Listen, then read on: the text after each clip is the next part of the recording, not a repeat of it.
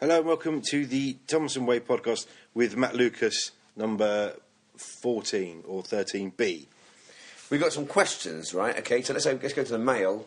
Let's delve into the mailbox that's come in. It's Hello there. Hello, Ian, let's delve for the mail. Oh, here's one. Oh, there's- here's one from.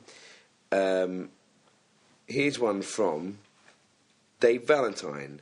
I'd love to hear any backstage stories of Matt Lucas and Shooting Stars from Reese Thomason. Well, we've done that, haven't we? Yeah, We sort of talked a little bit about about it. Let's throw that but, one back. But um, let's try and think backstage. Well, all, all I would say is that is that, and it's obviously you can't really tell this story without using a, a very rude word. But um, uh, I remember getting into my romper suit, and I would always stand in the wings, just waiting to go on, and just trying to psych myself up into being George Dawes and all this sort of stuff.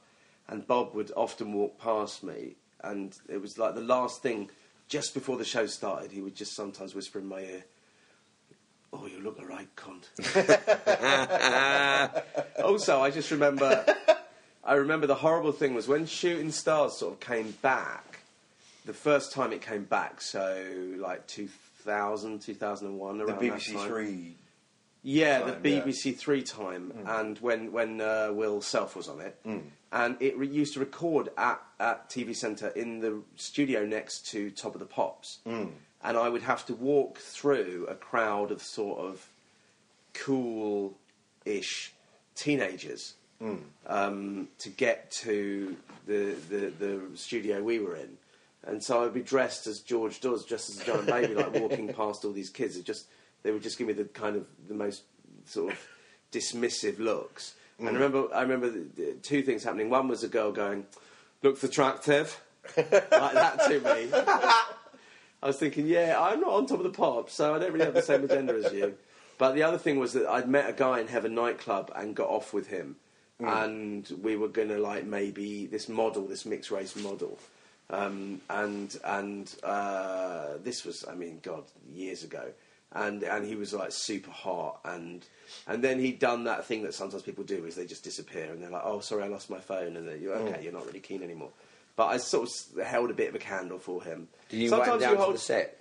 No, no, no, no, not at all. But sometimes you hold a candle for people that you're not that crazy on, but just because it's a bit unresolved, Mm. you still hold a bit of a candle for them. Do you know what I'm talking about?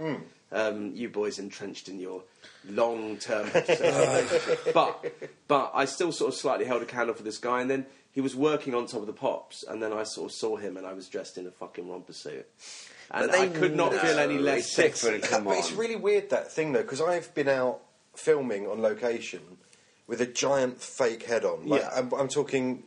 What was Four that for? foot. It was for Blunder, I think. Oh, yeah. It's four Oh, foot. I remember high, that teacher. Four foot across. It's Was it a huge. teacher? Yeah, You didn't watch Mr. that, did you? Pratt. No, but I, yes, I saw some of Blunder. Oh, yeah. God. But I was I had to go because it was so big. I couldn't go in a minibus to get to the location. I had to go in a they had to get a sports car for me. Oh, yeah, a soft top. yeah. So I was driven around it, but I was clearly it was a fake head. It's clearly I I know I'm wearing a fake head. Yeah. But people still pick on you as if you don't know it's there and you're an idiot for having it on your head. But it's so obvious that I know it's there and I've chosen to do it as part of for some reason. I'd never understood that weird thing of, oh, you look like an idiot. You go, well, of course I do. I know I do. Exactly. That's why I'm dressed like that.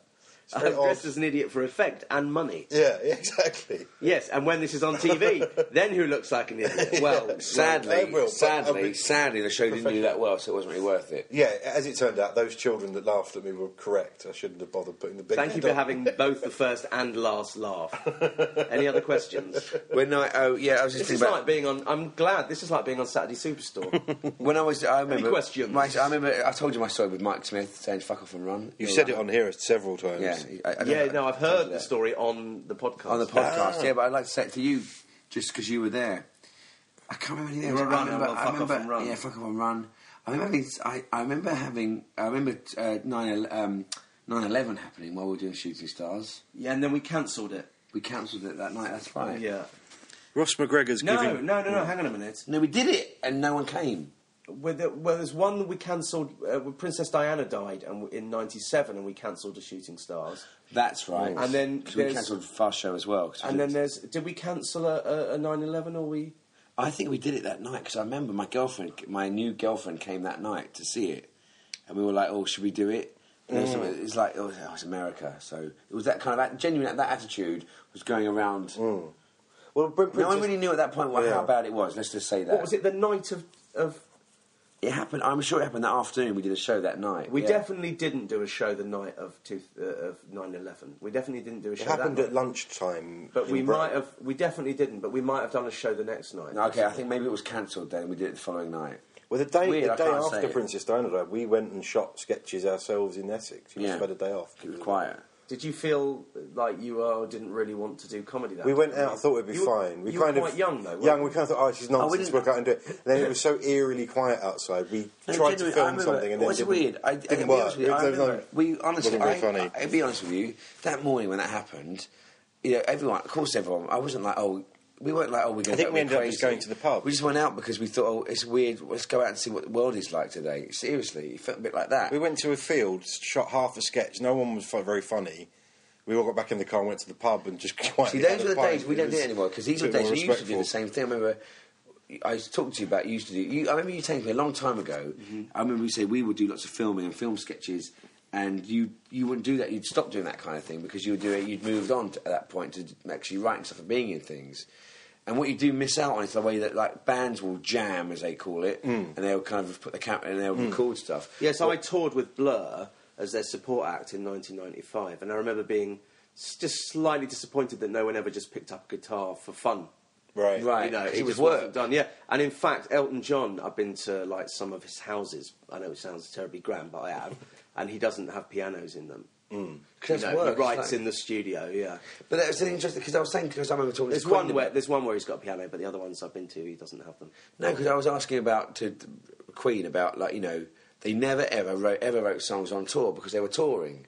It was like the holiday in a way. Nothing It's ever did. You two, you know, and John, you know Queen very well. It's something I've always wanted to know: if you're that good a musician, do they all keep practicing all of the time, They don't need to, do they? or they should they just keep playing anyway? I think you know if you're Elton John, you probably do 200 gigs a year. So you're just always, yeah, yeah. yeah, so that's your your practice. Yeah, I mean, yeah. I mean, um, yeah, like uh, if you're in Les Miserables, you're probably not having that many singing lessons because you are singing Mm. eight shows a week. But you still you might have some.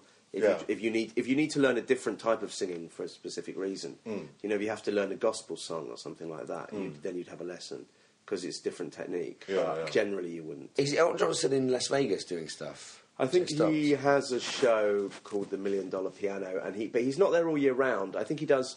I think he does fifty gigs a year. He'll sort of do five lots of ten. I remember that, So something like Yeah, that. yeah. Does he mainly live in England? So he lives. He has a place in Atlanta, or had a place in Atlanta, but I think he spends now most of his time in Los Angeles. I think in a house because he now has two children. Yeah. So he's a little more settled mm. now in one place. Um, I need to say that the guy who sent the, the question about the Vic and Bob sitcom was called Chairman Blau. We didn't mention that. I've been getting sent some um, career advice by Rob McGregor. It's not really a question. He just says that I should put Down Terrace and Neverland down on my credits instead of Ali G. So that's kind Nice of. of him to Is me it- well, that he's being nice and nasty at the same time. Yeah. What was the first one? Um, No, what was the first credit? Down first credit was Down Terrace. I, don't, I can't think of what. It's Down really Terrace is. small. It is good film. It's a small budget one that I did recently. That um, the guy's the guy's called uh, Ben Wheatley. Wheat- Oh yeah, Ben Wheatley. Yeah. Okay, so So so, he's gone I on to hear make lots and lots Sightseers of. now and- He did the thing with Alice Lowe. Yeah, Sightseers, and he did Kill List as well, which Yeah, was big. uh, okay, the one everybody before is- that was Down Terrace. That was his Right. first one. Okay. Good. That's, but that's not really a question. What's our qu- favourite Queen music video from Emma Stevenson? Do you know one of my favourite Queen music videos? And I don't want it to sound creepy because I'm an adult and they're kids, but probably my favourite Queen music video is "The Miracle," because the the sheer pleasure of seeing these kids dress as as you know, because that was me uh, being I was a little kid. I was probably twelve or thirteen when that came out. And I would have wanted to have dressed as, as Freddie or Roger or Brian Can you describe the, that video to me? I don't know. That video is basically um, it features kids, four boys, um, dressed as as their Queen idols. Each member of Queen, and, and, and there's a boy Yeah. who plays Freddie who does two different He Freddys. did about three different Freddy. He Or does, he? like three different. Oh, yes, because he Oh, does. hang about He does live Yeah, I know. Freddie. I think he does. He He definitely does, uh, Does he he do does crazy little? Leotard. Does he do crazy little thing He called does Love? Crazy Little Thing Called Love. He does Leotard. He does. Um, Very early. He does very leather, which is wrong. I mean, now it's wrong, isn't it? Yeah, yeah. And he does, uh, and then he does the leather jacket, you know, the yellow jacket, and the lovely moment is when they all come on. That's it, and that's the moment where the where the four members actually join them. The Can I say one thing about my, my no, what, what annoyed me is I was looking for for the documentary. I wanted to find um, that video. I wanted to find the rushes for it because a lot of these videos exist on rushes. So the Freddie Mercury documentary I made. There was a lot of stuff where you can go back to the original rushes and see, like you know how it was shot and all the outtakes. Mm-hmm. So there's a lovely stuff from like you know I Want to Break Free. I was trying to find that because I wanted to see that moment where they first came in, and saw him interacting with him, and like what a nice because the bloke who met him said he was really he was a very friendly man. He was really nice. What did you meet the actual kids? No, but I'd read it. I'd heard about. I'd heard the the boy called. He's called. I can't remember his name, but he he was talking about it once and said he was what a lovely bloke he was and how friendly. the boy who played the boy who Freddie. played Freddie said he was really helped me out. He did all the moves I think and I did think it all through. I had I was again I was probably thirteen. I think I had a tremendous crush on the boy who played Freddie, Freddie as well. His name was Joe something, I think. Can't remember the boy's name. But I was trying to find that stuff. It's all lost. It was all, it all completely gone missing. My favourite video, Matt, and we, I, I can't wait to hear Tony's version of his favourite video because it'll be interesting. My favourite video is um, "Save Me."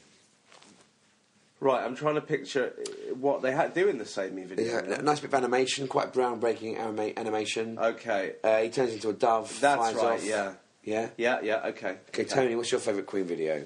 Um, Are they outside in Save Me? They're Singing. inside. They're That's inside. Uh, spread your wings. Spread your wings. Okay. I can only think of one. Radio Gaga. Uh, no, probably Crazy Little Thing Called Love. You like that one, do you? It's the only one I can think of. You know that uh, when they did Uh, spread what's the one where they're all dressed as women? Oh, I want to break free. That's One a to good break free. video. There you go. There you go. Other question. Um, Let's have a look. That basically, you all you answered there was, can you can you name a Queen video? Name two. Not good. Do you have? A Well, one I named one and a half because I couldn't remember the name of it. what is Matt's favourite Genesis album? Okay, I'm afraid I'm just not uh, knowledgeable enough in Genesis to be able to say anything other than The Lamb Lies Down on Broadway because it's the only one I've heard of, but I don't know it. But I, I will say that I am rather partial to uh, the Phil Collins, Philip Bailey song "Easy Lover." I love that song. Yeah, and it really, it's. uh, I think it's it's very evocative for me of a time uh, of my youth, and also it's a very nice. Although although it's about it's about sexual disappointment, um, it's about unrequited love, but it's a very upbeat song. So please don't hate me. I also like the um, Land of Confusion with the spitting image puppets. Yeah, I do. And I like Sussudio. And um, That's not Genesis, though, is it? No, this is all. Well, that's a Phil Collins one, isn't it? Yeah. yeah. We I'm met sorry Phil about Collins. that. Uh, do you know? I don't. I I haven't, and it's weird because I know he's sort of retired, but you really don't see him at all now, do you? He Genuinely, he's not very well. He's got bad back. He can't play drums anymore. And my biggest regret is I went to the Prince's Trust concert about three years ago to film the Queen documentary, and he was playing, and he was strapping his hands with. Uh, he, he strapped his hands with tape because he can't grip anymore. Right, okay. Because he had a, had a problem with his back, so he can't grip drumsticks.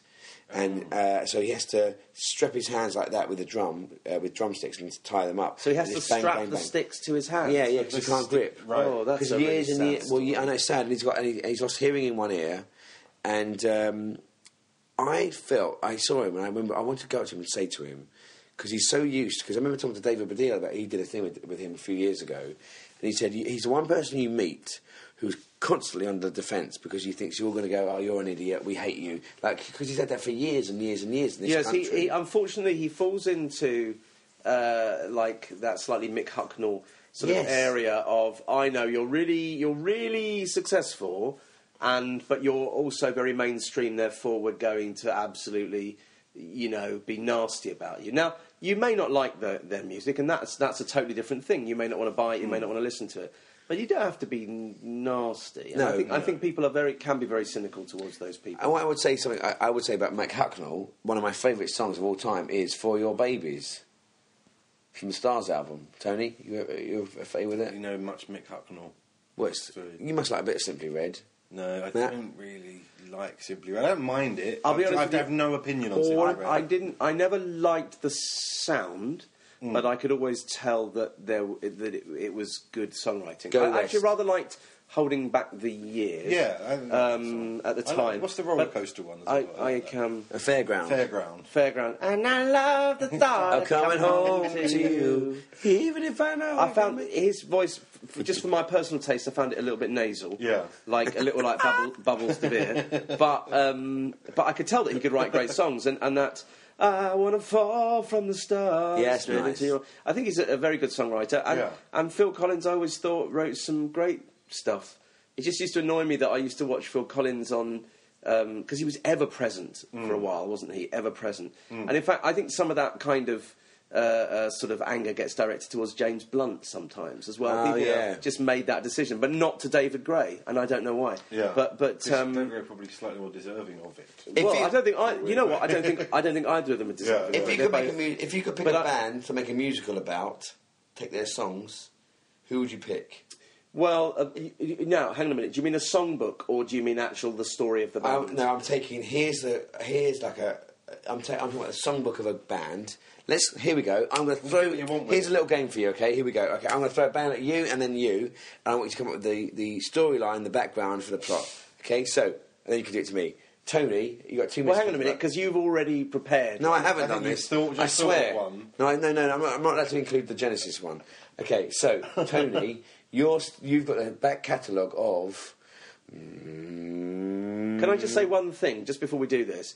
That I think it's a shame that Phil Collins probably thinks that people don't like him, and I think unfortunately he he had a, like the end of his marriage, and so the press were angry with him and blah blah blah, and they sort of you know he moved to Switzerland and seen him as a, seen as a bit of a hmm. tax exile and all of that. But actually, if Phil Collins came back to Britain, he'd realise that people really love his uh, music. And that's what, can I say, I never finished my story, which was I wish I'd gone up to him at that Prince's T- Trust concert and said to him, he was standing right next to me, I want to say to him, I think you're brilliant. And I, in fact, I asked him to be in a sitcom I'd written, because I always thought he was a brilliant actor, and I thought if he can't play drums anymore, he still is a really good actor, because I thought Buster was really hmm. good. And this film called Frauds he was in.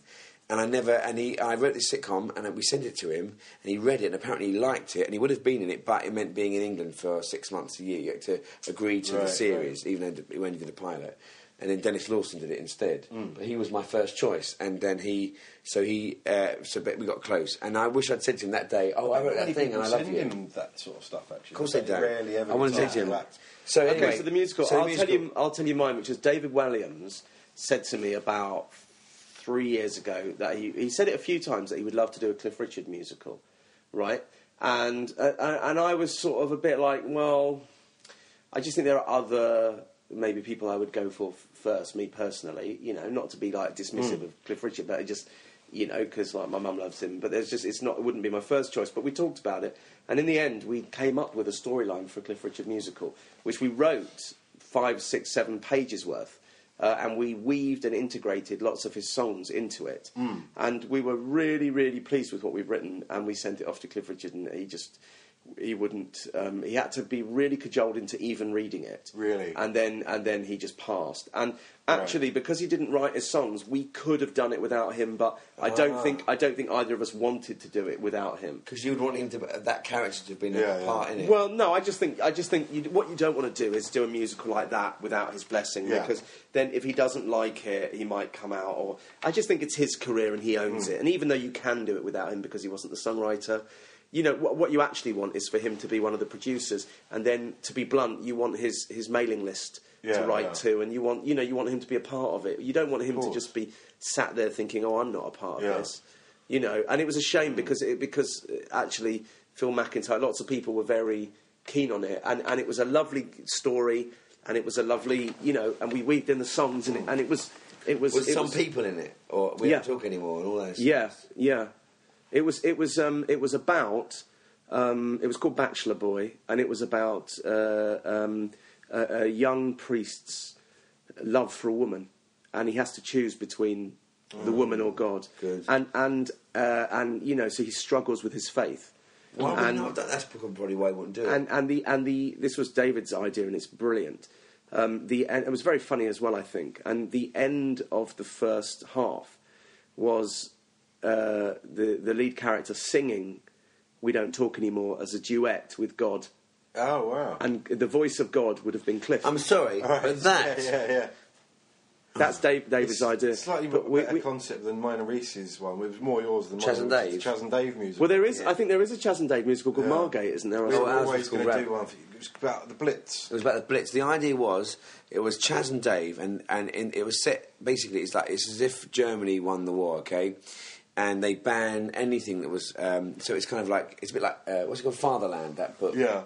And the Robert idea Harris. was Robert Harris. So the idea is that in basically there's these two brothers who are split. split it's split blood brothers as well. Split at birth. It's a bit what? Blood, Blood Brothers. Brothers, a bit of everything, and they I bet. ban basically they ban they've that basically the Germans taken over they ban everything. Snooker is one of the things they ban. So it, becomes it was it was so they ban snooker. It's like but so underground snooker's played and Snooker Loopy is one of those songs, right? Right. And uh, um, one of the beginning songs was that the house bombed. I remember it was. Uh, you know, I got my bill on. Uh, I don't care. I don't care. I don't care if Hitler comes round here. I got my bill on the sideboard here. If, my, if Hitler comes along, if he comes round here, right? they they bomb they bomb the house. He goes and they go, Dad, get in the bomb shelter. He goes, No, I don't care about Hitler. I'm an East Ender and I'm going to stay here. Boom, dead. He's died. And he's, so basically he's taken along. It's sad. And then basically it's like an uprising. And then we didn't really work out, but in the end, it's a bit like Queen's musical. They kind of fight the Germans and they overrun it. And basically, pub rock, pub pub uh, knees up is what Rockney. Rockney saves London. Well, and all these guys get together and they kind of do a show, a bit like at the end of The Sound of Music, and they somehow. They go. The Germans go. Yeah, they're all right. Actually, come on. We haven't got this knees up attitude. We should have it, and that's how it ends. We we never got that. Never that got that far. And we, we only worked out this. I think we probably found There's only there three songs. Margate quite quickly. Snooker Loopy and. Uh, I never. What's that bit? Rabbit, we have Never Rabbit. got his eyes out. What's that bit in that song? Oh, don't! I can sing that song. What's that I bit? know it it. is? I never got his Um, thorn. hang on, here we go. Snooker, loopy, nuts are we, me and him and them and me. We'll show you what you can, uh, we can do with a load of balls and a snooker. Cl- plot the red, pot the red, then screw back for a yellow, green, brown, blue, pink, and black. Snooker, loopy, nuts are we. We're all snooker. Loopy, Steve last year came very near to winning the snooker crown, but he never got to put it on a ginger nut because a black ball wouldn't go down. and he goes on like that. And he always pots his eyeballs. That's that's the one. Dennis? Taylor. Yeah, yeah. But um, think if you could do musicals, uh, uh, I think it'd be really good if you could harness him because he's a very eccentric man now. If you could do George Michael and Wham, How you would could you do that, that, music. though? I think you'd do. I would love to do something set in the eighties. Um, uh, maybe about a guy on his journey to accepting his sexuality. I think so. So, a kind of as if he's in a Wham What's style amazing duo. about it, when I look back now, can I say something? I was obsessed with Wham after they split up, and I loved Freedom and loved all those songs. Mm. He's a bloke, you know. These days, how many blokes in like proper girl, you know, like look at that, they're like a pop band, right? And how many members of One Direction are pos- are gay? None. I No, don't know, that's not true. Oh, really? Yeah. Officially, Well, un- No, un- no, no. Officially, they're all straight, but Right. un- unofficially, at least one of them made a, mo- a move on one of my male friends. Okay, fine. Oh, it's interesting. Okay, so all right, so that. But what I'm saying is, at that time, they And there's strong rumours about another one, but I mean, I wouldn't name them because it's a bit unpleasant. Yeah. No, but the point is, but, but the point about that with him was like growing up um, at that time. You think what it must have been hell for him. It must have been absolute hell. Yeah. If he knew what he was, Yeah. he was going through that. It must have been torture. And there was, I remember that hearing, reading Boy George's book saying he remembers slagging. He would slag off George Michael, saying, "I'd drive round in my car and I'd see George Michael in his Ferrari or whatever it was, with his roof down, playing his own songs. I'd shout out "Queer Boy." To George Michael, something like that to him, and he'd go like he'd blank him and drive on. You know, this kind of rivalry going on. And now it's really nice on Twitter together. But you know, you think like because he would have known, and he, I really feel sorry for someone it's like that. I, I also think the other thing, particularly for George Michael, was that he did fall in love with someone who then who died of AIDS, and um, and that's you know, so not only you going through the pain of your sexuality and the grief of that, it's it's pretty it's pretty tough But that one, that one album, I'm sorry, that Listen Without Prejudice. is one of the best albums anyone's ever made. He was 27. Yeah, or it's an like amazing- it's Maybe he was younger than that when he made it. I think it's one of the best albums I've ever heard. It's so grown up. What's your favourite song of his? Um, I like Freedom and Praying for Time. I also like a different corner. But I mean, but it's, uh, it depends when, what time when you look. When Do you know what? I fucking love Faith. Faith, I Faith is brilliant. No, great Faith is brilliant. it? No, It's but- not that I don't love, you know, you've got a thing about danger, as Bubbles would sing. But uh, I What's fucking for? love What's that Faith. one? Uh, you go spinning that wheel. Oh, that one. Sounds completely All right, different. so so there's a George Michael musical in there. There's got to be a David Bowie musical somewhere. That's, I think Well, that's you, the want- hardest. okay, he would, of with him, you do the Man Who Fell to Earth, the musical. Yeah, but I don't think it's a story that everyone knows. He wouldn't do it. He's too good. No, exactly. Well, no, But it's also, not that. there's so much. you All can right, do. how about this? It's like doing a, the Beatles musical. It's just not. How do you choose what you do and what? Well, they've done it now. Let it be. Yeah, but it's Have not a musical. It's like you're. It's like a. It's you're like just Beatles, going to- bootleg Beatles. Can I Yeah. tell you my idea quickly? Two things.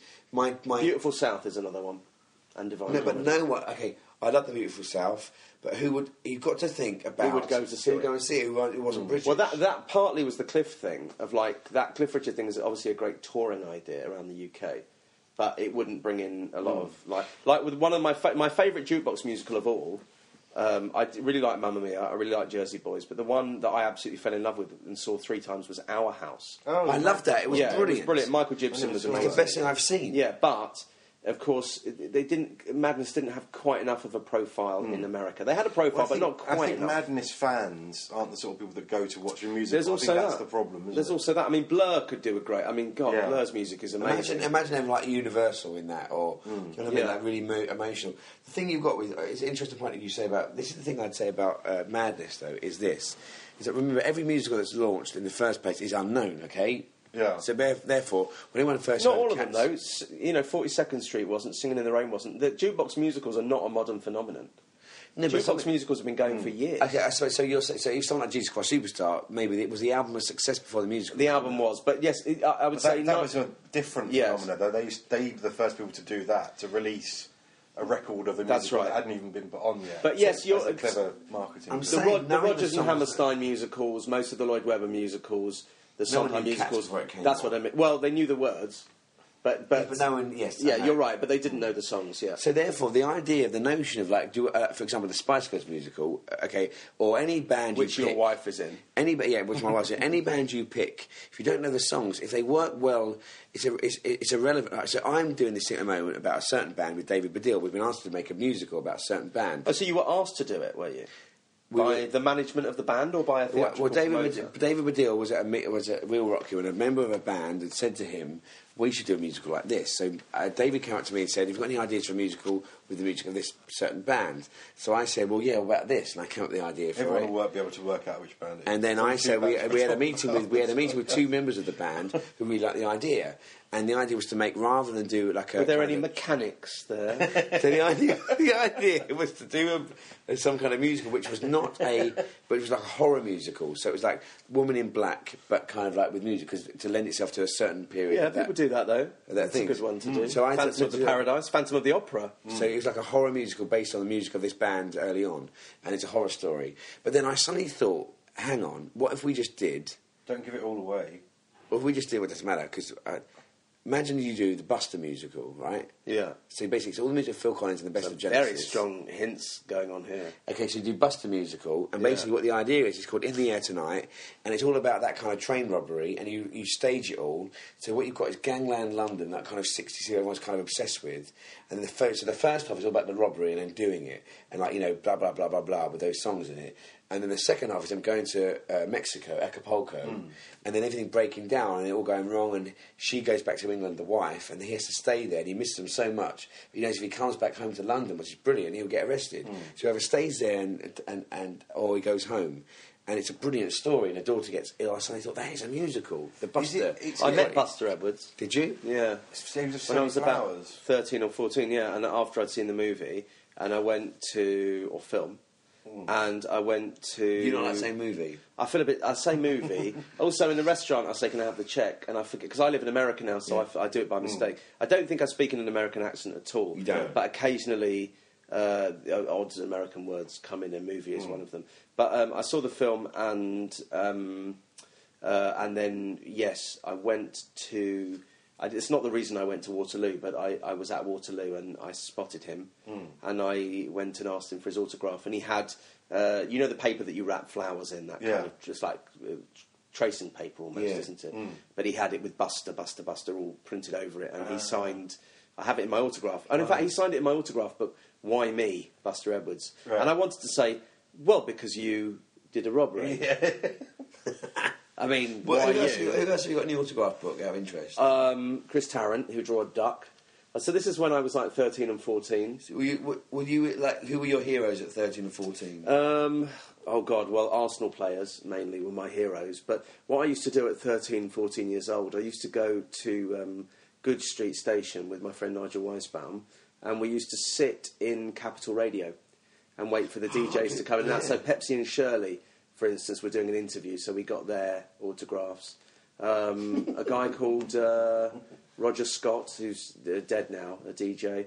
Uh, Richard Allinson. yeah. Um, uh, yeah, used to get their uh, autographs and just sit all day, and then used to go to McDonald's for lunch and then just sit the did you whole have, what did you day. have McDonald's? What was your what was your? Nuggets. I'm not, I was, I've been a Nuggets man all my life. I was a. Nuggets man. Me too. Do you know somebody told me this about McDonald's the other day, and and, and so this is all allegedly because I don't know, so I don't want to hmm. I don't want to say this is what happens in McDonald's, but somebody told me this thing, which is the, the reason that McDonald's burgers taste the same around the world is because actually the meat is bleached, eh? and when the meat is bleached, all the flavour goes, and then and then they sort of Put their own flavour back in. in, inject it, yeah, Oh, yeah. dear. Which is really, which is a really strange. That's why I idea. never ate them though. Yeah. No, no, but the thing is, the, th- the brilliant thing about McDonald's is people tell you that, and you go, oh. The next day you walk past McDonald's, you go and get a Big Mac, don't you? and then somebody says, oh, you've got to be very careful, KFC. I heard a rumour that so and so's friend's brother's cousin's sister found a rat's tooth in their yeah. coffee, and you go, oh. And then the next day you go into KFC, I've don't you? got- I I, know, I know someone, I won't name him, he's a friend of ours, you'll know what I'm talking about. Well, you've just named him. Um, But you didn't he- name him. But he, it's actually, it doesn't matter, I can name. He is so bad with that sort of thing. He once saw an advert for bowel cancer on the television. Yeah. It was saying, don't eat too much red meat. And li- the, the moment the advert finished, he said, Should we go and get a steak? Why? With no irony. Well, that's, It had made him hungry. It made him well, that's. I mean, it's very clever. This is why people smoke because they feel terrible about the fact they smoke, and Yeah. that stress makes them want a cigarette. Yeah, yeah. clever. This is the same man who got a frozen pizza out of a, out of the freezer and put it in the oven without taking out the wrapper. Remember? Yeah, he had no idea how to cook. I once, I remember as a, as a 13 year old getting, you know, just starting to cook for myself and cooking some spring rolls from the freezer without defrosting them. So on the outside, they were glorious, they looked perfect, and they tasted great until you get to the middle where it's basically an ice lolly. My brother always tells me, "Don't worry about it. It's all defrosting. It's all bullshit." Right? He's a chef. He goes, Look, "The thing is, they say that because it mean it was it was a, he told me he said it's stress because it causes too much stress in the fridge." Right? he told me. He told me once. What? It's, say that much again. stress. stress. So he said, like, for example, if you, you know, everyone said if you if you get some food, you've cooked it. You're not supposed to put it straight in the freezer. You're supposed to let it cool, then put it in the freezer. Definitely, Yeah, yeah. Right. yeah. He says that's because it causes the, the fridge too much stress. Well, it's Makes stress, it but it makes too the hard. fridge hot. I think stress is you just the wrong word. Yeah. I think I understand what he's saying. It makes the fridge hot, and also I think if you, I've before, like say, made soup and put it in the fridge when it was still hot, when I didn't know about that rule, and um, and then it doesn't taste very good. But you can, After. you, what you can do, you can cook a, you can cook a, a, a hamburger from frozen and cook it just slowly. As long as it's cooked through the middle, there's no problem with that. yeah, you, this, You well, can't do a sometimes there will be. Sometimes don't What do you do when you like? The other day I bought some soup, and I went to a cafe, and it was quite a nice cafe. But then they just took a tub out of the microwave, out of the fridge, and put it in the microwave, and just. But now I, when I was younger, this is really not fascinating. I thought you put it on for a couple of minutes, but they just sort of put it on for forty-five seconds, and then I took it away the soup, and then it wasn't Warm that. In the middle. No, it's not good. It wasn't that hot, and I wasn't sure that, it, that to Yeah. finish the soup or not, and I didn't. I haven't got a microwave in my house because I don't really believe in them. I don't like the idea of. You haven't got a microwave. I hate dishwashers. I hate them. I hate the smell of a dishwasher. Mm. When you know when you open a dishwasher and it's three quarters full, and it's been like that for sort of a day or two. Nobody, disgusting. nobody's Well, no, but put you that. don't- that's the and then whole your point. dog appears and starts licking it. But then also the smell of a fresh. Freshly cleaned uh, uh, uh, cutlery. Yeah. When you open the dishwasher and there's that sort of hot, salty Oh, smell. it's also the there's like smells Steam, there's the standing vapour. water. No, can I say something? Yeah, well. it's disgusting. Like my, my, my dishwasher's a cunt, right? And I tell you why. because it, it fucking it is, it is it's got an addiction to fucking uh, the the rinse aid. You know, uh, rinse aid is supposed to last. I don't know how long it lasts. I, mine needs a, a whole tube every time I wash. And he goes, rinse aid. Ah, so uh, right, it's fresh. Rinse aid, rinse aid, salt, salt, rinse aid, salt. I thought just be happy with the tablet you've got and wash the food. Yeah. Don't give me rinse aid, salt, tablets, and you still get sediment around it. I must say, I'm not. I don't believe in dishwashers. I There's don't know. a- I don't My have mum one, does- but my my, mum- my landlord didn't provide me with one. Really? Sorry, that's me. I wash. I wash the plate and then put it in the dishwasher. Yeah, but that's is good, weird. though, 'cause no, that's rinse it. like cleaning up before the cleaner comes. I do that as well. Of course I, you do. I do it all the time. You have aspirations to being middle class, of course. You do. well, let's have some other questions. What else has come through? Can I say one quick thing? My mum doesn't believe in bog brushes, right? So I go. Well, those you need. Yeah, That is- no, but she she goes, I don't bother with them. So, so What what, does do you she use? do? She gets some like, load of toilet paper around her fingers. And Her swi- fingers? and wipes it. I said, I said, No, Mum, no, no, I said, no, no. Mum, mum, mum, no. She went, no, I, it's a fad. I don't believe in them. They don't even get them anyway. They don't even get them anyway. She's just like, putting, you know, it doesn't work. They do. They do they work. She didn't even. Also, she didn't have a bin. For, she had like a sack. So I made. I bought. Her, I bought her a bin. Sorry. No, no, Gary, I'm just holding up. She also said that. She also said to me two weeks ago, very funny. She said, I quote verbatim. I've told you before. She claims she invented the word shit cunt. Yes. No one has said that before. I've saw. I've seen her tell claim many people. she said. She said that all goats are. Go- Goats are silly as arseholes. They don't know what they eat, and I thought that was quite a funny thing It's for a quite mother funny. to say, because she's never had a goat, and I don't think she ever met one. And arseholes aren't that silly. I don't know. Um, oh, this is for Matt. Hi, Matt. Uh, this is Hi. from Christopher Dim, Hi, Christopher. Hi. Uh, I really enjoyed Sir Bernard Stately Homes. Oh my gosh, what, you're the one. Yeah. What was it like being directed by a young Edgar Wright? Interesting. Well, Reese can can also answer this with me because Reese appeared in. I did, yeah. I, It's a very I fun did, day. I did appear, but I was cut out. oh, you appeared in it and were Well, cut you out. heard my You know, voice. I've got a nice picture of all of us together. Uh, Actually, I was one of the members of the press with you. That's as right, well. you were. We, we both played, and then but you had another part. But then because of that, I think Edgar felt bad that he cut me out, and he gave me a really good part in Spaced. Okay, well that that's I, so it worked out fine. I think it worked out more than fine. Um, uh, well, we first worked with Edgar Wright, I first worked with Edgar Wright. Lovely boy. and um, before that, on a thing, um, uh, Spoofervision, this thing for Paramount Comedy Channel that me and Dave used to do all these TV spoofs. And I, the one thing I can say is I met Edgar because he used to come to my gigs and slightly stalk me and follow me around. But it was a pleasure, and I thought it was a lovely boy. I had a bit of a crush on him. I don't think I've ever said that. but, um, and I was sort of wondering, oh, I hope he's gay. I hope he turns out gay. Um, but he didn't, which is I think is foolish of him. Um, but he's um, uh, he was he was somebody you absolutely knew from the day you met him, and I think I was twenty and he was nineteen when we met. Um, that he was f- incredibly talented, very knowledgeable about directing, and supremely ambitious. And I don't say that in a bad way. But if I have one surprise, it's that Edgar, not that how successful Edgar's been, is that Edgar isn't even more successful than he already is, which is Yeah. pretty successful. Because I do think he's our English Spielberg, basically. Um, although I don't think he's as concerned with some of the more kind of touching things in films. You know what I mean? The love stories, mm. and I don't think he's that concerned. yeah. I think he's a little bit more on the Tarantino end than Yeah, I, the was say, I don't end. also think he prob- it's probably completely wrong, but I don't think he's also worried about his films making a billion No, dollars, I which is think that- brilliant. in- I think he wants him to be a success, but But I think he he is. I think his own film. in his style, he's one of the greatest in the world mm. at doing what he does. Yeah. and and he's a bit of a pioneer. And I think you, uh, Spaced was a very very influential thing. And on Sir Bernard Stately Homes, he was uh, a pleasure, you know, and um, full of invention and um, always very upbeat. He's very nice like that. He's sort of he's very I find him very easygoing on set, you know.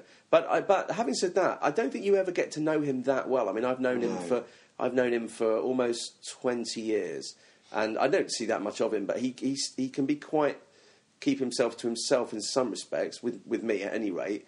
But the the man that I do know, that what I do get to see is a very nice man and a and a and a brilliant director.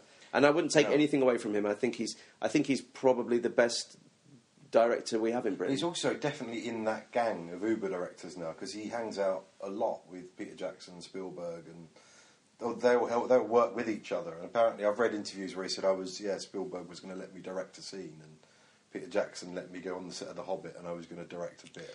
Because they, all they all swap hats, don't they? Yeah, sense, uh. Yeah, yeah, they all help each other out. They all just turn I up think on each other's jobs. I jobs. wouldn't want to wear um, Peter Jackson's hat. I don't know. I I know. I, I, I think he's got lots going on there, and he doesn't really But Ed- sleep much. I think Ed- Edgar's Edgar's a great innovator, though. I think. Yeah. Um, and uh, and I, I would I, the last time I worked with him was on um, I did a day on Shaun of the Dead. I had a day off on Little Britain, and so I went and did a, did a Shaun of the Dead. I was in the sort of parallel gang. Of course, yeah. I was Oh, the, with I Reece Shearsmith and everyone. Yeah, Yeah, and, that's and Tamsin bit. Greig and and I was uh, and and Martin Freeman and I was the um, we were in Jessica's gang, yeah, and I was uh, the the sort of other Nick Frost. Yeah, I remember. we, do- we were asked to go and be featured zombies, Zombies, weren't yeah. we, for a couple of But, days. Could you you do it? No. No, we were busy. I think. I, can't I remember why. thinking uh, also, you know, it's like if you're not gonna if you're gonna be an extra in a film, uh, whatever it is, it's so slow. Well, lot we had of no zombie idea what work. it was, it was going to be. Basically, we got the call saying come down for I free thought- and be a zombie all day. And I thought, I- I- if I'd known how big it was going to be, I probably would have done it. For David fun. Williams was going to play one of the main roles in that, and he could because of Little Britain. He wasn't. I think one of them was Right. written with him in mind, but um, not. Well, sorry, not Simon or Nick, but one of the No, other no, ones. no. But um, uh, I loved Hot Fuzz. I really, Mm. that's my favourite of his films. I think. You in the not in the next one? No, no. I haven't seen Paul yet, but that's not a proper one, is it? Is No, that- that's- Edgar didn't make That's that. that. No, it's Nick, not real. Nick It's- and Simon. It's not like a Right, proper. right. But Ed, I don't think Edgar's got anything to do with it. No. Oh, one of the things I really like is that Edgar contributed to the Tintin film, and I, lo- I absolutely love with that. Joe Cornish, yeah. yeah, and I love that film. Really Yeah, love I it. thought it was. I watched it again the other day. I thought it was brilliant. I'd love to work with um, Edgar again at some point, but I mean, All I um, remember on that I think day. he can, he can work with anyone he wants to in comes the full world. circle as well because Ben Wheatley is he is his exec now on things like sightseers and stuff like that. So. What Edgar's the exec? Yeah, it was yeah, a big it's talk, amazing. right? Yeah, big talk. Yeah. I remember when I when we did that thing, and I remember being so excited because you weren't so bothered because you weren't a massive fan of Doctor Who, but David, we were very pleased that we had uh, the Brigadier Lethbridge Stewart on that show. Oh yeah, uh, uh, Nicholas Courtney Nicholas was Courtney. in the Yeah, Sir yeah. Bernard Stately, Sir Bernard Homes. Homes. and what a sweet man he was. Do you remember? But two oh, things, he so sweet. Yeah, He- I, I, I didn't really know who he was, but I mean, I really liked him. Oh, it was lovely. And he was telling me a story when, when one night he told us the story, didn't he? When Yeah. uh, he had his book just came out. He goes, "When I used to be beaten at school by my schoolmaster, he used to come." And I went, we were like, what? He went, He came from nowhere. He beat me. And he used to, he used to come when he beat me. It was very hard, very hard school. Anyway, anyway, I'm just going to the toilet He now. used to come when he beat me. Yeah, he used to come when he beat it. Terrible. It's basically It came from child- nowhere, Came from nowhere. But anyway, listen. I'm going for. I'm going to go to the toilet now. So if anyone asks me, tell them that the brig has gone for a shit. the brig has got the bridge. Brig has gone for a shit. And then he came back and I said, "Listen, I'm, I'm, I'm going to get some coffee. I don't want anything or tea. He went, yeah, I'll have a coffee." I said, "How would you like it?" He went, "Shirley Bassey." I went. Shirley, I don't say, a little bit of black, a little bit of white. And I went, oh, okay, fine. And when we had a coffee, and then Dave, then Edgar said, "Do you think he gets confused when he came in this morning? Saw the unit signs because unit was a, in Doctor Who. They, were- they were Doctor called unit. Unit was the, Ah, yeah. he was a brigadier of unit. course, yeah. So he just said unit this way, unit that way, and that was it. I remember doing that scene, and you and, and David Fox, Foxy, David yeah. and he was telling me about he'd done a thing. He's best mates with Sting. David Fox is an actor that David Walliams was- and I met uh, doing this film called Plunkett and Macleane in Prague in 1997. And that we both stayed in touch with. And I mean, I, you know, we exchanged Christmas cards. I, I don't see much of David Fox, Oh, I but, liked him. but he's a very sweet man, and um, uh, and he appears in Little Britain, and he's appeared in um, Rock Profile. If you ever see the Duran Duran Rock Profile, he played Nick Rhodes, and Mm. he's in um, Sir Bernard Stately Homes. He plays a different character every week. And um, uh, yeah, he was a pleasure. He's, he's good. He's a good Elton, man. he was Elton John, He was Elton John, of course he was. Yeah. and Paul Putner was George Michael. Yes. Michael. Now that was the episode I was not in, but in. Oh, really? I must say, uh, it was um, funny because I, I was walking uh, down the road yesterday, um, and Victor Lewis Smith walked past. Oh, yeah. On the other side of the road, and, and just thinking about Victor Lewis Smith now, he was a massive influence on, on me growing up. I used to listen to his mm. radio show, and I was a huge fan of, of his radio show on Radio One at midnight, Friday night, Saturday morning. And um, he reviewed Rock Profile really well, and he reviewed the first series of Little Britain really well, and I think the second series really badly, mm. and Rock Profile really badly. And I remember how heartbroken David and I were to open the Evening Standard, and at the time it really meant something. Yeah, I mean, now mm. I don't think that the. I think TV reviews are very significant when you, to be honest, when you're a new show and you don't have an awful lot of viewers yet, or people Yeah, don't yeah. know you.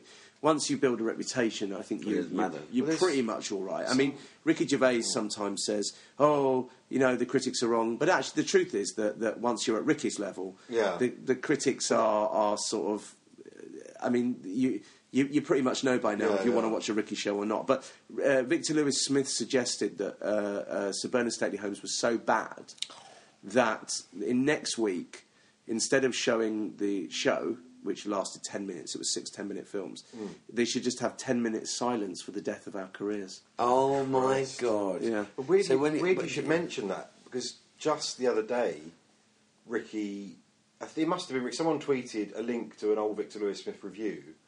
May, I, I remember reading a. Victor Lewis Smith review of The Office, which and was, it was terrible. awful. Yeah, just pulled Yeah. the office to bits. And I rem- I just think if you- the joke though, it didn't get the joke. Yeah, I think The Office was the greatest. The Yeah, greatest comedy show of its time. It's up there with Alan Partridge and, Yeah. and Fawlty Towers. But that was what was Also- confusing about the review. He didn't get that. He didn't get No, but also what was funny say about he's a just kept saying bitter. It's boring, it's he's a quite a bitter, angry weird. man. You know, that's the thing. You got to, Hmm. people forget that. The thing about a lot of comedy, people who slag things off are quite bitter, angry people who've never really quite made it. Okay, Hmm. so people like you at a certain age were like, "Oh, he was really good," and you think like, why? If you've got that sensibility, or if you see that in somebody, you know, at the early, like you might have seen it to begin with, why? Why does someone have to be so nasty and so personal? I never understood the point of being like. Well, that. I think I think not in his defence, but just to slightly explain that when you're a reviewer, um, I mean, he particularly made his name on writing very very entertaining reviews. Hmm. A little bit like A. A. Gill, uh, who's obviously made his name Hmm. a, a bigger name. But part of the thing is is the kind of uh, the outrage the reviews themselves cause. Yeah, yeah. So so Victor Lewis Smith would have been very happy writing that particular line Yeah. um, you know that uh, the review in the eye of the reviewer is more significant or important than the thing it, it criticises. But in a general sense, in terms of critics, it's not that interesting to say something is all right. No, and and, that, the truth No, is, the truth is that most of the things you see on TV could be better and could be worse. Yeah, right, yeah. but that does not make for an interesting review. An interesting review is either it was astonishing Yeah. or, it, or it was No, appalling. but the thing about what I say about why Victor Lewis Smith it actually is, it's like Charlie Brooker. He doesn't really review other comedies because he knows. Well, he's Charlie in Brooke that doesn't world. review anything anymore. He No, but he did, he stopped. no, Victor Lewis. I don't know. Does Victor Lewis Smith still review? I haven't read anything for several I don't years. think he No, does. no, he did a thing recently. He did. A, did he, he? wrote, he wrote a big piece about not long ago, quite a good piece actually about the BBC or something about comedy. But it's interesting because he actually makes or did make television. He still Yes. makes those Keith uh, Allen Keith films. Allen right. Okay. documentaries, So yeah. so he But was I- making television. So Yeah, so I don't that's think it's, quite- I, I think I don't think I think it's wrong. I think like if I became a TV review and reviewed comedy. And I didn't have my own shows on television. Well, I'm going up their shit because. Well, but if I was on television, I don't think you. Should, I think. yes, but actually, his own television shows were not that successful, were they? No, there, there you go. But they were normally Where quite good. someone like some, but someone They- like I think quite they like weren't that. I think they there was always overrated. there was always some in every episode there was something that What fun. was the show that wasn't there? a bit Gay like Daleks. a bit like Screen Wipe that he used to do? Yeah, I can't remember what it's Yeah, called, but it was. the voiceover 90s. for it. That was quite. But you know, but I think someone like so Clive James had no vested interest. He became, you know, he wasn't a broadcaster at that point. He was a TV reviewer, and he, similar way to, he had no, he could review comedy and anything and be ever uh, and be okay. I think if you're a comedy person, you work in comedy, you want your own shows, and you're reviewing comedy, I think it's dodgy. I think it's wrong, and also you have got to be careful what you say about other people because. I, even though I used to slag people off, I don't slag anyone off anymore in the actual industry who make comedy. Any comedians. Well, you have done on, on this, you do. Do what I do? Well, occasionally you say you say someone's a, a this or someone's a that. I'm wrong. I'm sorry. I'm No, no, I'm not saying you're wrong. I'm more- saying- I'm not saying you I think- shouldn't. I'm just saying- I'm saying that people behind the scenes sometimes you think, oh, they made the wrong judgment. I think I've got. Yeah. I've come to the term. With, mm. Actually, you can't blame. Everyone's got different tastes. I, if I don't find Mrs. Brown's Boys funny. For example, I'm not wrong. I'm not saying that it's, it's not funny. I'm saying I don't find it funny. And that's the problem these days. People that kind of review, which is they should this death, the silence, death thing. You should say I know, as you say, it's not entertaining, but you'd say, well, I don't find that funny personally, but I can see why people do. I don't think people are wrong for liking something. Do you see what I'm saying? But I think with something like Ber- the Bernard Chumley Stately Homes, there's Sir no- Bernard. Sir Bernard, Sir sorry, Bernard Sir. Stately Homes. Um, there is no way anyone could watch that and find it the worst thing that. Well, it was. I will say even if you really didn't like it. There's the no way first you three episodes. Ever say Thank you. The was the first three worst thing. episodes aren't very good, and the next three episodes I remember thinking were much, much, much Yeah. better.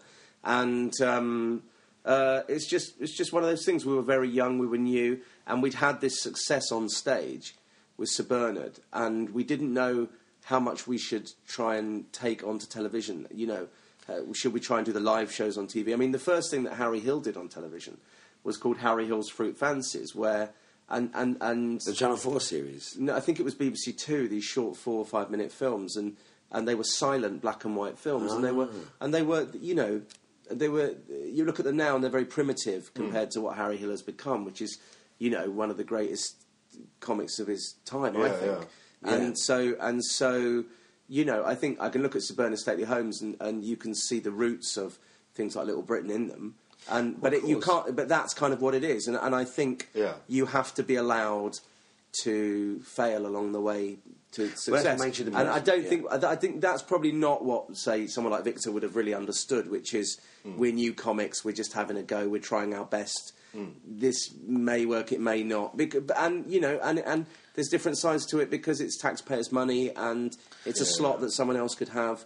But um, you know, I, I also think there's an interesting thing when we I found doing that character both on stage and off stage is you call a character Sir Bernard, and you're straight away saying, you know, if you or if you give a character a, a double-barreled surname, you're straight away saying, oh, it's going to be a funny posh character. And there've been many funny posh characters over the years. You know, the two Ronnies would do them, Peter Sellers would do them. Hmm. Every, you know, Dick Emery. I mean, all, Harry Enfield. All character comedians have done funny posh characters, hmm. but straight away you're sort of suggesting a certain type of thing and then and and Sir Bernard was maybe a little bit different to what people were suggesting. Hmm. But I'm sure if I looked back at that show, I would think it was not really very good. I remember seeing you though. I remember in- it I remember seeing him in and Churchill's in Southend. And you were doing Yeah, Bernard we came and saw you in Southend. And We were that our says- local I did that gig. gig two or three times, and at one of the Churchill's gigs I did, a man had to be taken to hospital because he was drinking. Um, during my act, and I did. I I moved my wig. I used to wear a wig on stage, Yeah, yeah. and then scratch my head, and the wig would move. And that was, for many of the audience, the first indication they they had that I didn't have hair. And he was so taken aback, and he laughed that he bit into the glass and slashed his lip open, and had to be taken to hospital. And he was actually, as he was taken off stage, he was laughing his head off, covering his mouth, going, "Get that funny cunt off stage! Get that funny cunt off stage!" Like that. And I remember Churchill's in in uh, Southend being terrified, but um, You're in the. If I remember rightly, you had to stand in the middle, yeah, surrounded by people. A lot of people stand. I remember standing to Yeah. watch you. Yeah. Basically, like you, like you walked into the middle and pushed everyone back from dancing. Yeah. And then you just had to do a comedy routine. It was like walking into a room and seeing everyone who had ever been on blind date all in one place. Ah, even the man, even the man who did the lots of Sussy neon one. shirts. Right, I mean, exactly. do you remember the com- do you the wacky comedy one, man? the- with, with the Hawaiian shirts, probably The short shorts. But but I will say that like those are the sort of gigs that can go either way. And I Hmm. think I played Churchill's three times and had a lovely time every time. That, the night we saw you was amazing. Like, people So were in funny. tears. It was. I'm, ge- I guess Yeah, you you probably gotta play- it's why everything's- rushed through it, a performance like that. But I remember it just being relentless. That's the thing about I it. am It was- thinking about doing Sir Bernard Chumley live again Oh, you in the should. States in comedy clubs when I go back. Yeah, you Just should. into, in small comedy clubs with an audience of 50 or 60 people who, who, who are not particularly familiar with my work. Yeah, yeah. And just now that I'm older as well, because I was 18 then. Yeah. And now I'm, I'm nearly 39. And what happens when I try and do it now? It's a good idea. Yeah. I think Probably it- nothing of any interest. No, but no, but when, Yeah, you, yeah. when you talk about what's well, me and Reese always did two. Our fullback characters were always two Essex builders. I loved it. I mean, with is that- moustaches. Danson. Well, we were doing Danson, that. Danson. That's we the were first doing thing that I saw you do. 16, 17. I'd It love was to do it now. We'd be good now doing it If now. we did it now, we're We get to close give to it a the age that they would have been. It Are probably you all right, mate? it. Yeah, fuck you. I used to love. I mean, I mean, I remember because I already knew. I already knew Reese, but I'd never seen you before. And seeing you in those films, I just thought, "Oh, this is a prodigious talent." And I couldn't believe how young you were. But you look. When I say you, I don't say you looked old, but you had a, a kind of life experience Yeah. about you, Oh, and God, a, kind, yeah. a real authority. It was. It was really. I mean.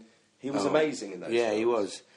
We didn't. He was like a. He was like someone who was in school who I never knew did anything like this. And was, we just. It was all by accident. But there wasn't was it? a. There, She brought it out of me. they were very. did. They were very. Um, they were a bit like I was watching this this clip on YouTube a couple of days ago. Uh, called, I think they're called the Crazy Group or the Caresy Group or something, and it's kids wandering around a, a supermarket, and when no one's looking, they whack together two two litre cartons of milk and then fall into the, the residue on the floor, right? And so that by the time the person turns around, they think they've just witnessed, you know, a poor kid slipping on some Right. uh, milk. And it's very, very funny. And, uh, and if you look at my um, uh, uh, Twitter feed, you can see a link to it. Um, I think I, I tweeted it in the, in the, in the either the 22nd or 23rd of February, if you go back. But um, uh, and they're very funny. And of course, there wasn't really YouTube around when you guys were making mm. your videos. No. But they are like the sort of thing that people put on mm. YouTube now. And and you do you do you can find 14, 15, 16 year olds on YouTube oh, doing absolutely. brilliant Oh, I know, comedy. yeah, I know. A lot of them You are making a fortune doing it as well. from because what they I become know. YouTube We were doing, stars. Yeah, even then, we yeah. were doing all that stuff. Like we were editing it ourselves. You know, we did all that intercutting bits of old videos with our mm. new one. You know, Oh, one of the best things I ever saw, and I remember I always describe Reese's genius to people, and I'm assuming this was Reese's, is that um, I said I, I always knew he'd do well. When he was 16 or 17, he, he gave me a videotape with lots of different stuff on it. And one is the, the closing shots of The Omen, Yeah, with yeah. the camera rising up, pulling away from the cemetery, and then you hear uh, the Minder theme music. Yeah, yeah. that was that was genuinely The, the op- and the opposite one of that was that was you, and the other bit that's, that's almost as funny but almost works too well is Wallace and Gromit, no, it was. Oh yeah, the chicken one, whatever that one's called, the close shave. with, is. with the Omen music over Right. it, and that really beginning. works. Actually, it works really And then I well. was, we also did as an experiment. We replaced Roobarb and custard theme over the beginning of the Omen, so it went Yeah, yeah. down, down, down, down, down at the beginning, and then yeah, no that, that's like a, diminishing that's a very returns early that. mashup. The best one. Weirdly enough, I had a thing the other day on Twitter where I, me and Shane years ago did a thing called the Betamax years. Shane Allen. Shane Allen. We had this idea, which was it was his idea. Like let's do a thing with archive, which is like remember the rock and roll years. It was exactly rock and roll. It's exactly rock and roll years, but what we do is we create, take all that footage and we do like write new captions and things that create uh, fake history. And uh, so we did that five minute thing of that, and then in the end, it was all fake stuff. And in the end, we ended with that Omen clip. And only the other day, like I, it's been on YouTube for a while, and then people like Sam and Jesse and like Simon Blackwell, and all these people, Charlie Brooker and Reece Shearsmith, had seen it and said, "This is really good." And I suddenly thought, well, maybe we should. It was such a fun thing to do. We It's looked- really good as well. yeah, we looked at all this footage. Like, we got this, there's this film, thing we found, DLT Presents, it's called.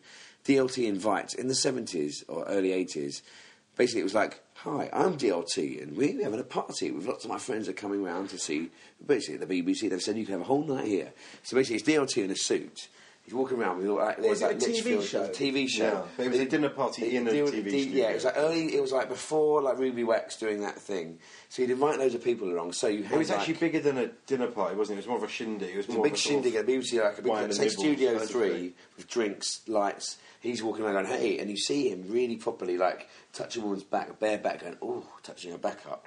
He comes, he up to Lord Lichfield and goes, "How are you doing?" Yeah, and he's going, "Yes, great."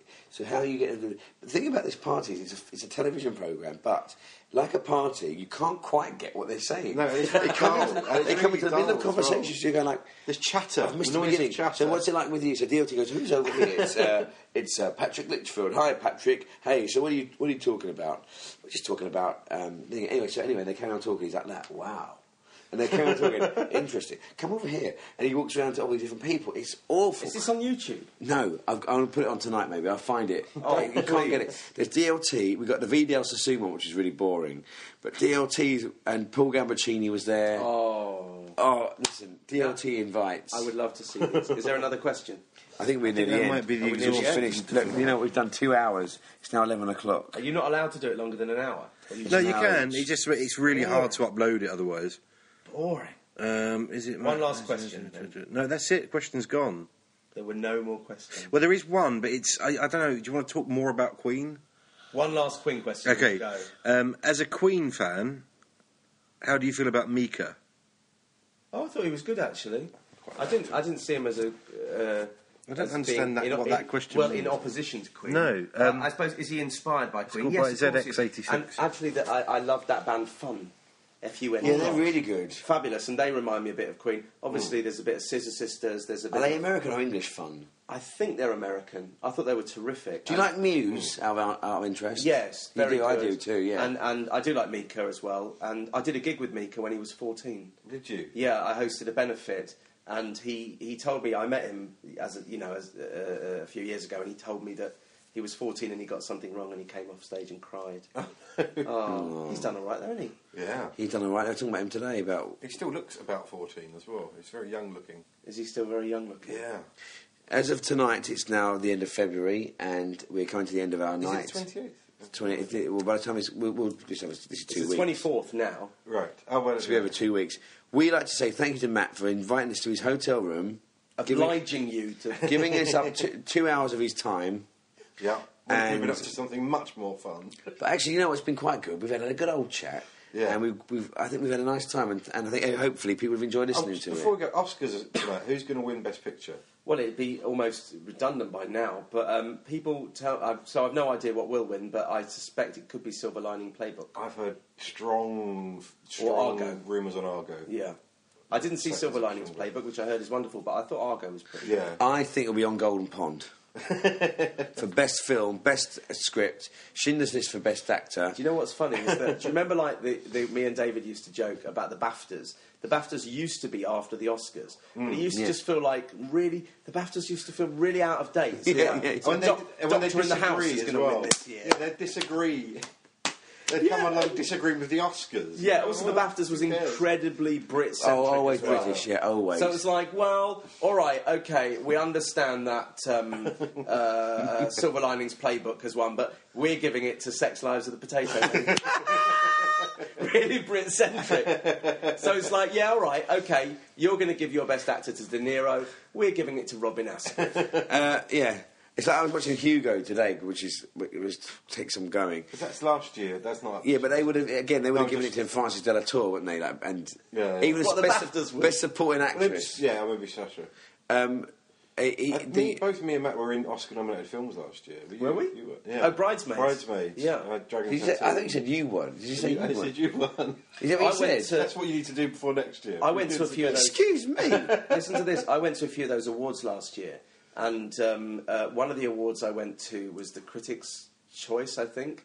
And I was on the red carpet. Here's a nice story to leave you with. and um, uh, of course, nobody knew who I was or particularly wanted to talk to In me. America, In? America, yeah, you know, because George Clooney was like six paces ahead of me. So really, people are interviewing you, and literally their heads turn 90 degrees. And um, but uh, a woman said, um, "Hey, congratulations on Bridesmaids," and um, I felt a bit disingenuous. I said, "Oh, thank you very much. Uh, I'm only in it for um, uh, uh, uh, ten minutes."